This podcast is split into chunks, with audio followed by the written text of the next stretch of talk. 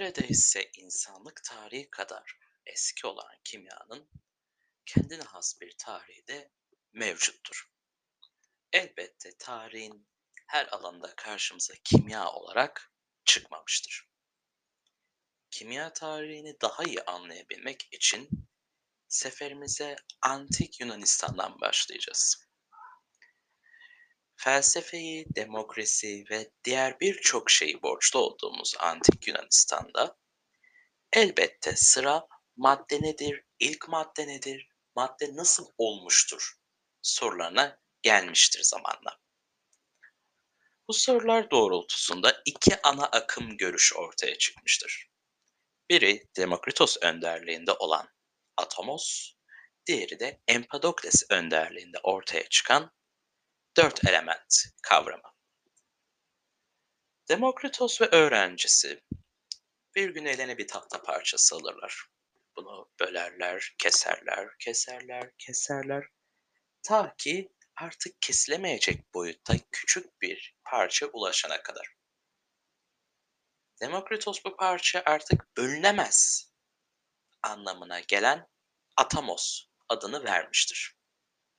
Ve bu metaforla da maddenin en küçük yapı taşının bölünemez bir tanecik olan yani atomos olduğunu ortaya atmıştır. Günümüzdeki atom fikrine oldukça yakın. Ama bunu şimdilik bir kenara koyalım.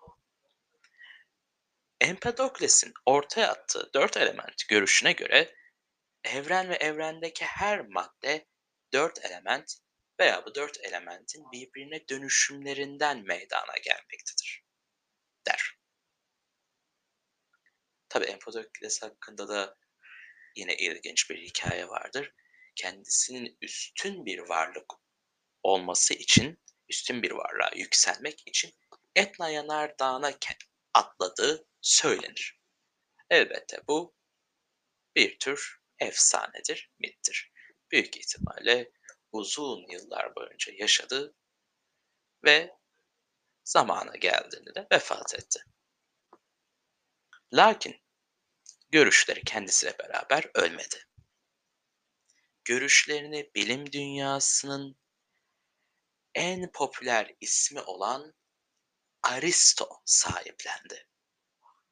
Aristoteles kendisi aynı zamanda Büyük İskender'in de danışmanı ve hocasıydı. Ve büyük ihtimalle tüm dünyada en çok tanınan bilim insanlarından ve filozoflarından da biridir. Kendisi dört element kavramını sahiplenmekte kalmadı ve geliştirdi. Elementlere çeşitli karakterler tanıdı. Bu dört elementten de bahsedelim. Hava, ateş, su, toprak. Maalesef tahta bulunmamaktadır. Hava için ayrı bir karakter, su için ayrı bir karakter. Toprak için ayrı bir karakter, ateş için ayrı bir karakter benim betimlemiştir. Her elementin kendine has iki karakteri mevcuttur. Örneğin ateş için sıcak ve kuru, toprak için soğuk ve kuru, su için soğuk ve ıslak, ıslak yerine bazı yerlerde nemli de denir. Hava içinde de sıcak ve nemli yahut ıslak demiştir. Bu görüş Aristo ile beraber dünyanın her tarafına yayıldı ve neredeyse 2000 yıl boyunca hakim bir görüş oldu. Özellikle Arap Yarımadası'nda insanlar bu görüşü o kadar sıkı benimsedi ki kendileri bu dört elementte yetinmeyip iki element daha eklemişlerdir. Civa ve kükürt. Elbette bu da simyanın önünü açmıştır. Lakin dünyada gelişmeler tek bir çizgide ilerlemez. Simya Arap Yarımadası'nda ortaya çıktı demek de bu yüzden pek doğru sayılmaz. Zira biz simya tarihini incelediğimizde Avrupa simyası, Çin simyası, Arap simyası gibi çeşitli simyalar görmekteyiz. Simya'nın esas amacı ölümsüzlük iksiri oluşturmak, değersiz maddelerden değerli madenler elde etmektir. Altın gibi. Her ne kadar bunlar kulağa böyle farazi, hayali uçuk kaçık şeyler olarak gelse de bu amaçları gerçekleştirmeye çalışırken bilim dünyasına birçok katkıları olmuştur simyacıların. Günümüzde halen kullandığımız yöntem ve araçlar, bir sürü önemli asit, maden ve diğer kimyasalları simyacılar bulmuştur. Yahudi Maria olsun, en önemli simyacılardan biridir. Daha sonrasında Cabir bin Hayyan olsun, İbn Sina olsun, Isaac Newton da aynı zamanda simyacıdır. Bunu da söylemeden geçmeyelim. Ebu Bekir er-Razi olsun. Bunların hepsi bilim dünyasına katkılarda bulunmuştur. Bilerek ya da bilmeyerek. Ama sonuçta katkılarını yadsıyamayız. Peki bu gelişim, bu simya ne zamana kadar devam etti? Ünlü bilim insanı Antoine Lavoisier ortaya çıkana kadar. Antoine Lavoisier pek kimsenin arkadaş olmak istemeyeceği bir tiptir. Oldukça titiz, oldukça pimpirikli bir kişi kendisi. Lakin ölümü bundan kaynaklı değil elbette. Kendisi Fransız Devrimine kurban gidenlerden biridir bu arada.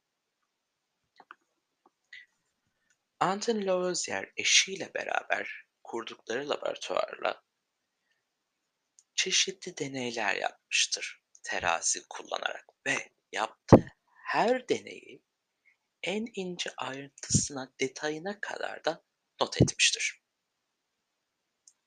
Bu sayede modern kimyanın önünü açmıştır. Elbette bir anda simyadan modern kimyaya geçiş olmadı. Yavaş yavaş ara ara dönemler oldu. Floşiston dönemi oldu. Bunların en önemlisidir. Sonrasında modern kimyaya bir geçiş sağlanmıştır. Peki modern kimya ile simyanın arasındaki farklar nelerdir? Öncelikle simya yalancı bilimdir. Pseudoscience dediğimiz bir şeydir. Tıpkı astroloji gibi. Belki de bu söylediğim yüzünden biraz linç yiyebilirim. Lakin kimya ise astronomi gibi, babalar gibi bir bilimdir. Simyada gözlemden ziyade deneme yanılma yöntemi mevcuttur. Bir şey mi buldunuz? Onu içer ya da koklarsınız ki bu yüzden ölen, hayatını kaybeden ya da çeşitli hastalıklara maruz kalan birçok bilim insanı mevcuttur. Lakin bilim, deney, gözlem ve hesaplamaya dayalıdır. Simyada,